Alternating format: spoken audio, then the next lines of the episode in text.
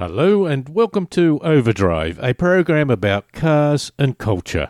I'm David Brown, and in this program we look at news stories including the technology features consumers like and those that they are having trouble with. And we report on an English test for taxi drivers that is being implemented in London.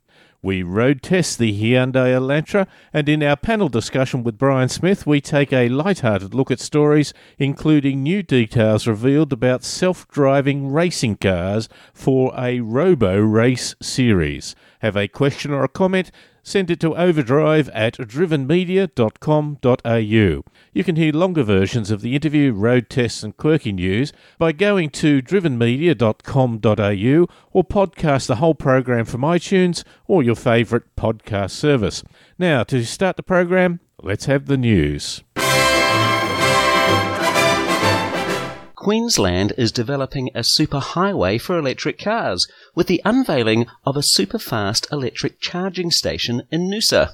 The superfast electric chargers can fully charge an electric car in 20 to 30 minutes with enough power to drive 250 kilometres.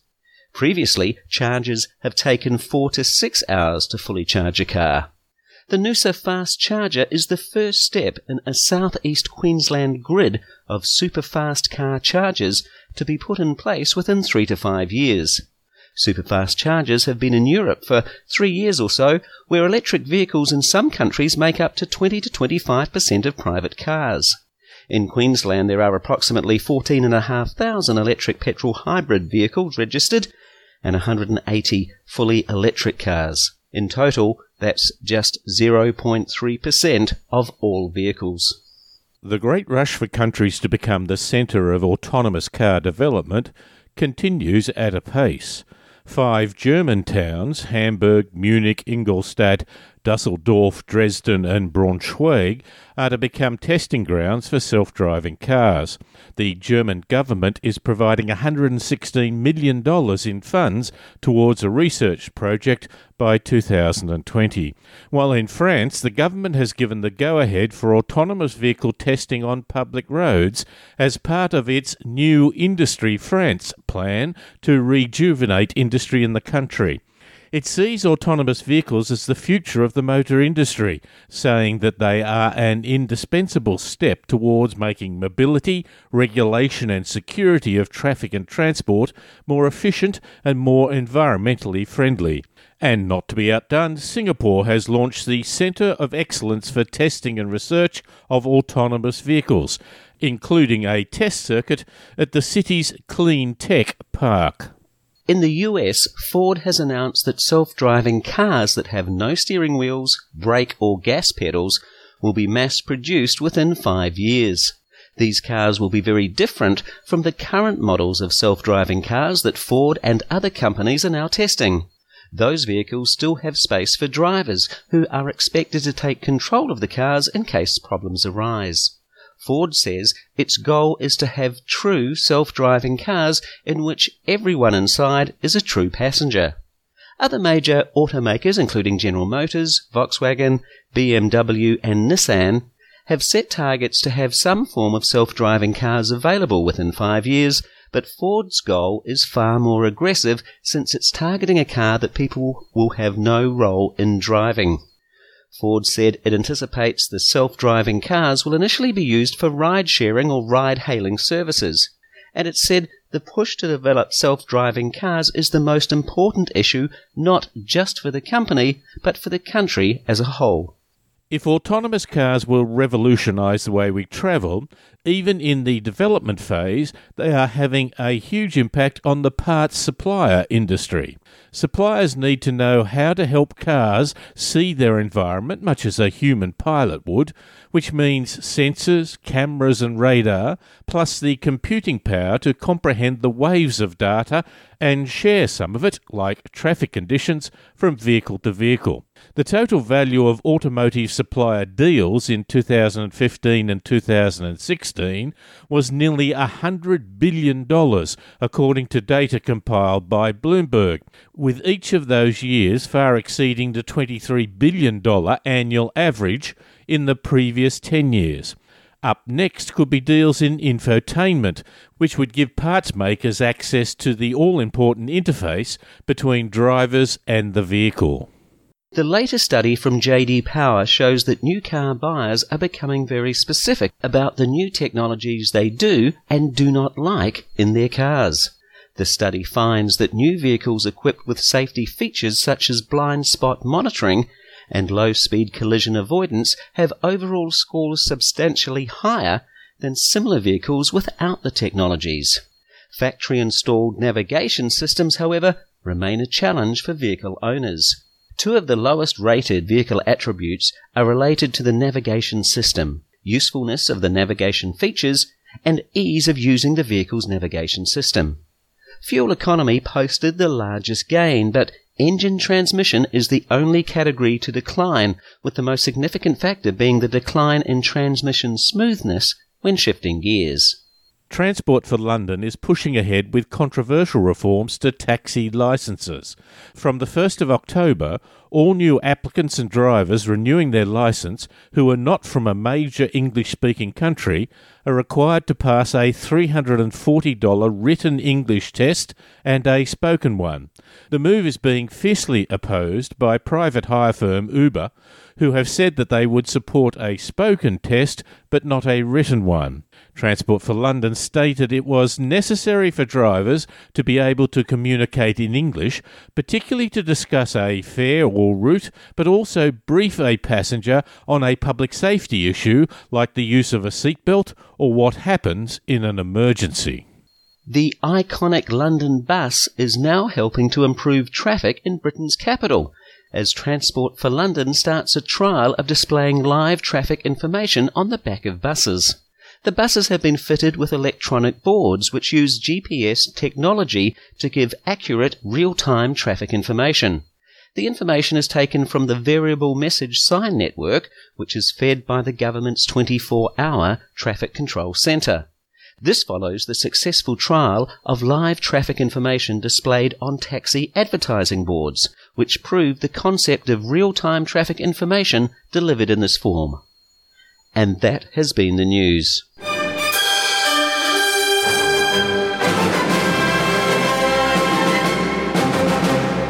Electric vehicles could well be one of the more important developments we take to reduce the impact of pollution on our cities and on the planet.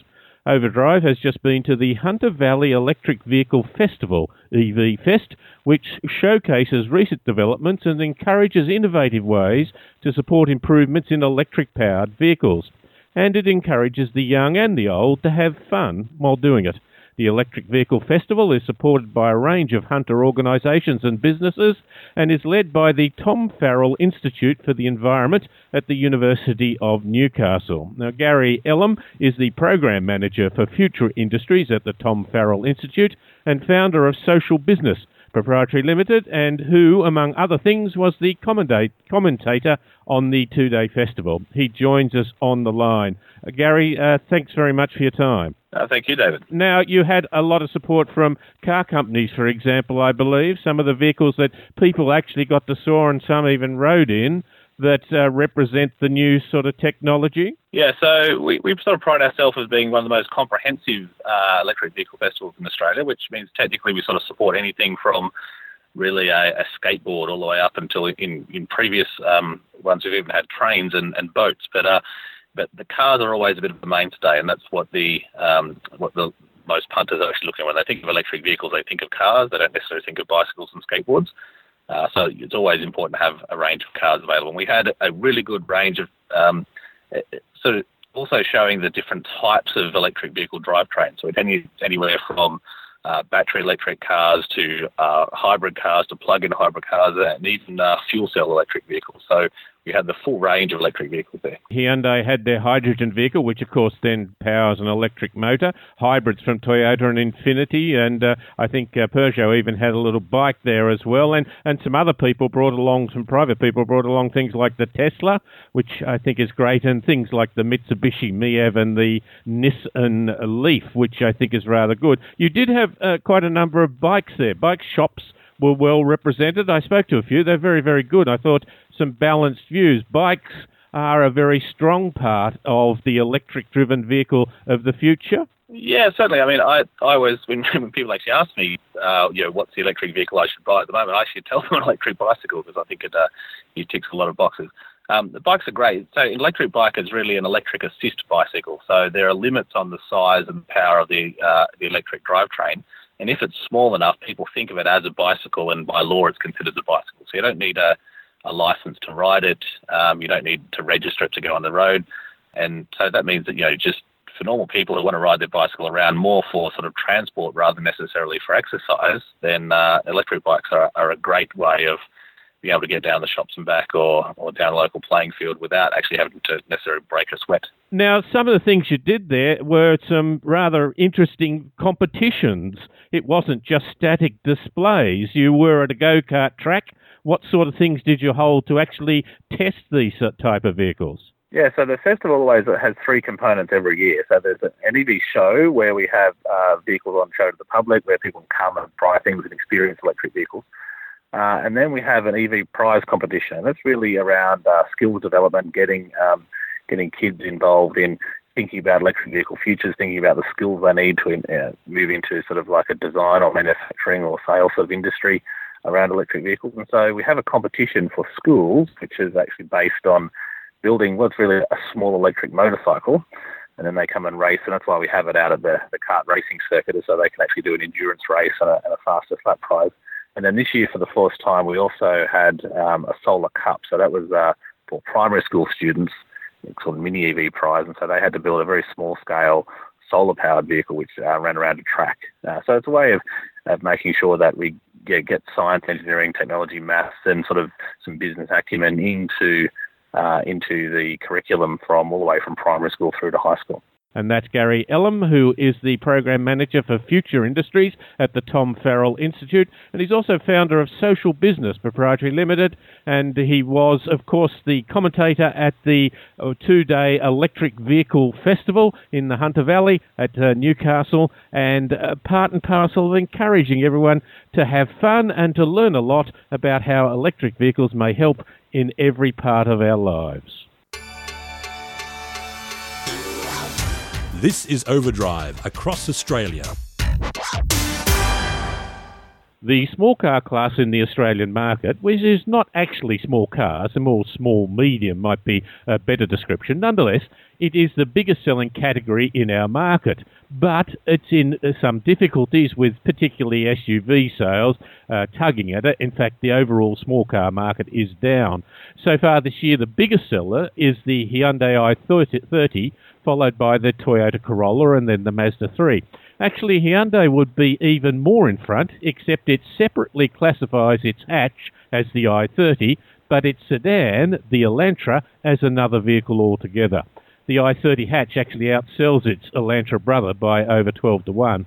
The Elantra starts at $21,500 plus on roads, which is about $500 more than the lowest priced hatch, i30 hatch, but it has a bigger engine. Now, Brent Davidson and I have been driving the car, and he joins me on the line to talk about it. Brent, this part of the market, it is big, but it is suffering in the sales. Yeah, David, it is a little bit, it is a little bit confusing too, because as you say, the hatchback variants are bubbling along fairly nicely. But when it comes to the sedans, it all seems to get too hard and people tend to move away from that. And yet we are being offered some very good little choices here, or some not so little. It gets confusing in the fact that Hyundai has a name for one and a different name from the other. For the other, just confuses it more. Yeah, and Corolla has both all under the one heading, and so it sells. But for example, the Hyundai Elantra sells about, so far this year, about 3,000 cars. That's up to July. The i30 is 25,000 cars, yep. So it's much bigger. We've seen Hyundai do a bit of price farming on i30 to make it basically Australia's most popular small car, or Australia's most popular car there for a while. And they didn't apply that to the Elantra, so obviously they're happy with the way Elantra is going. And the other thing I think too is that i30 or small hatchbacks in general have a far greater versatility factor than the sedans, even though the sedans like the Elantra have a folding back seat and they can fit copious amounts of stuff in them, you know, and they're nice to drive and all that sort of thing. So I think what we're looking at is a market sector that appeals to a younger buyer, and a younger buyer wants versatility. Yeah, it's not as if that they're ugly or that. I mean, the Elantra has a sloping fastback sort of look, a lovely low bonnet. When they drove one up and I was about to test it, I thought, I looked at that and thought, yeah, that is really quite an elegant car. Now, you're quite right. It's possibly a little bit longer in the tail than a hatchback, so there's some room there, but not the sort of station wagon hatchback room that you would normally get. So all in all, it's not as if it's one of those ugly old boxy cars that we used to associate with sedans in the past. Exactly. It is a stylish thing. It grabs and uses Hyundai's latest styling language, what do they call it, fluidic sculpture 2 or something. Whatever name you want to give it, it is a nice flowing design. And look, the thing that grabbed me with the Elantra is that we call it a small car, but it ain't. I mean, small cars stopped being small cars quite a while ago. This thing's nearly 4.6 metres long. It's a big small car. We're talking about a car that has a boot of about 460 litres. I mean, it has a boot to match a Holden Commodore. Yeah. We don't have small cars anymore, not unless you go into the micro or the light class. Then you start to find small cars. It's all a bit crazy. Brent, always lovely to talk to you. I appreciate it greatly. Thanks very much for your time. David, always my pleasure. You're listening to Overdrive. And finally for the program, let's talk of some unusual stories. And on the line I have Brian Smith. G'day, Brian. G'day, David. Now, details of a self-driving racing car, Roborace. It has been suggested that it could be done. It could be a showpiece for the latest self-driving technologies. Brian, what will we lose if we lose the driver out of the car? Yes. Apart from the fact of you've got human error, which adds to the excitement. Well, human error is everything, and character, and you won't have those amazing larger-than-life characters that we have in motor racing. Of course, you know, you had Peter Brock, who was very much like a machine himself as a driver, compared with some of the other drivers of his era who were much more sort of character-driven, I suppose. They were the kind of... he was HAL 9000, and maybe some of the other drivers were more like those... the guys stuck inside the spaceship with HAL. So we miss out on that sort of not just the mistakes that humans make and the decisions that are kind of flawed and kind of weird decisions that people make that lead to excitement in races. I guess if Formula One hasn't been very exciting for a long time, though, has it, David? So I mean, the fact that you've got teams, you know, very strictly controlled drives and vehicles has made Formula One a bit boring. I wonder if the potential variability in programming for these vehicles might make it interesting. Well, that raises the point we've discussed in the past about whether you're a good programmer or not is how you may judge a car in the future. Nothing at all to do with the centre, the driving through your seat of your pants or any of that. It will be judged on measures. But I think you're right. We do lose that sort of personality, including things like the NASCAR punch-ups. Where would you be without those? You know, the raising the arm in displeasure. If it was a mechanical arm, it would lose some of the intensity, wouldn't it? That's right. The car's not going to throw its helmet to the ground and storm off as the other car goes past. The one-fingered salute. Who is going to spray champagne? Well, yeah, that's a good question. Who's the winner of the race? Is it the AI? Is it the laptop? Someone brings a laptop up to the podium, or the car itself? A nerdy guy brings a laptop. Actually, here's where I think there's a strong argument for, instead of just autonomous cars, but transformers. Like the children's toy, yes. So that after the race finishes, it transforms into some kind of bipedal robot that can come up onto the podium and spray the champagne. And it's then got to go out and date a supermodel. Yes. Someone from the production line of a car manufacturer robot. Yes, another robot. Yeah, another robot. They could be throwing throwing hats out into the crowd or chips or something like that. Computer chips. Yeah, a memory stick. That's right. USB sticks into the crowd. Where are you going to be with the radio messages when the car's not performing well and you get a highly paid, arrogant driver going back to the, radioing back to the pits saying this car is a heap of crap? It just doesn't do to it. The only thing that it could improve, of course, is the after-race interviews. Oh, yeah. Because most drivers, it's just boring sort of stuff. Now, computers could generate what random word generations, to do it, but perhaps they could even be more creative. Certainly it wouldn't be hard than the typical interview after a race. It could be very cool if they programmed them with NRL player personalities.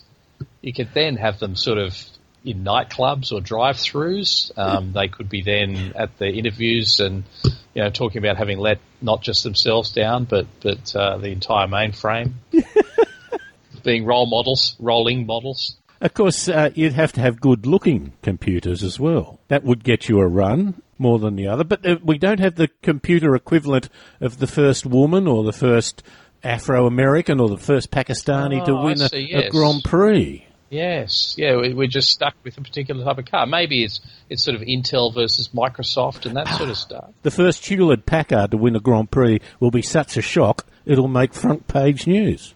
This would be very interesting in playgrounds, of course, where you move from Ford Holden into sort of Intel versus NVIDIA or that sort of stuff. Go Dell. Punch-ups in the playground. But interestingly, David, you talked about appearance and... looking at the picture of one of the robot cars, it's still very car-like, right? It's very recognisable as a car that a person could sit in, but there's nowhere for the person to sit, right? It's still, very much shaped like a passenger-carrying vehicle. And this is the thing I've always been disappointed with so far in the rise of autonomous vehicles, is that they're not sort of challenging the whole design. Obviously, some autonomous vehicles are going to have to carry people and goods and you would expect a design that facilitates that. But if you're just racing them, David, haven't you got the freedom to sort of, I don't know, in the way that the America's Cup, suddenly New Zealand produces a catamaran instead of a monohull boat. Why couldn't you now introduce tricycles and multiple-wheeled vehicles as well as just these conventional-looking cars? I always thought that if we went to hydrogen power or electric power, we might well be able to do away with the three-box design of cars, where you have the engine, the main part of the body and the boot, simplistically speaking. But you're right, we haven't. We haven't made a quantum leap with the new technology. And here's an example of course, you don't need room for their legs or their body. But the interesting thing, safety now, and the computers may insist on this, is to protect the CPU. Oh, yeah. Yeah. And I guess you need a wheelbase and you need a track to make it stable at the sort of speeds you're driving at. But for example, here in this case, the picture of the car, and I hope people will look at the Roborace cars on the internet, but the whole car itself is sort of aerodynamic and working with downforce in the shape of the body. So that's interesting. But, David, we talk about the future. Ford announced that they expect an autonomous vehicle on the road in 5 years' time. So it's just around the corner. I think particularly in the racetrack situation, I think that's probably much easier, that you can define the limits. There's no cross-traffic, there's no pedestrians, unless they're an angry driver, which, of course, we've done away without those, throwing their helmet, as you suggested. It's all in one direction, maybe an overtaking move, and that may be probability. It might play a bit into that, but you're right. I think it probably could use autonomous racing quite readily now. In terms of Ford in year 2000, I have a sneaky suspicion that we're 98% there, but the last 2% is going to be very, very hard. One of them might be that you might only be able to use it in certain circumstances. Do you realise two-thirds of the roads in Australia are gravel, or dirt? That'll be interesting, yes. I heard the federal minister, talking about that the other day. So there's two-thirds of the roads that you probably won't be able to take an autonomous car down, but equally, those are the roads you're not likely to do anyway. Brian, if I'm a parent, is there a car that might be for me to take the kids to school? Well, look, if you're a parent who likes a bit of performance, I think there is. So there's a company called Busy Moto, which is owned by a fellow called Busy Ezeroya. He likes to kind of do interesting things with kind of unusual cars. So his thing is about a massive power, and he's built a 708 horsepower Hyundai Sonata. Previously, he's built a 600 horsepower Elantra, and he's got his hands on a Honda Odyssey, and he's boosted that up to 1,000 horsepower. Now that's about 4 or 5 times the horsepower of the standard Honda Odyssey People Mover. Now it's going to be auctioned later this month, and you can, if you do a bit of a search on the YouTubes, you can probably watch Matt Farah drive it back to back with a Porsche 911 Turbo, and it's a front wheel drive sort of passenger van, basically a Honda Odyssey, but with 1,000 horsepower and 6-speed. Manual transmission. So this one's not so much dropping the kids at school as perhaps robbing them, stealing them from school, and making a getaway. It's not the first people mover to do it. In 1995, Renault had a space people mover, which they put a Formula One engine mid-engined into it. Now, the interesting thing about that, the Formula One engine at the time had only 800 horsepower. And so here's someone with more horsepower. It shows you perhaps. Brian, lovely to talk to you. Thanks very much for your time. Thank you, David. That's Brian Smith, and we were talking some unusual stories to do with motoring and transport.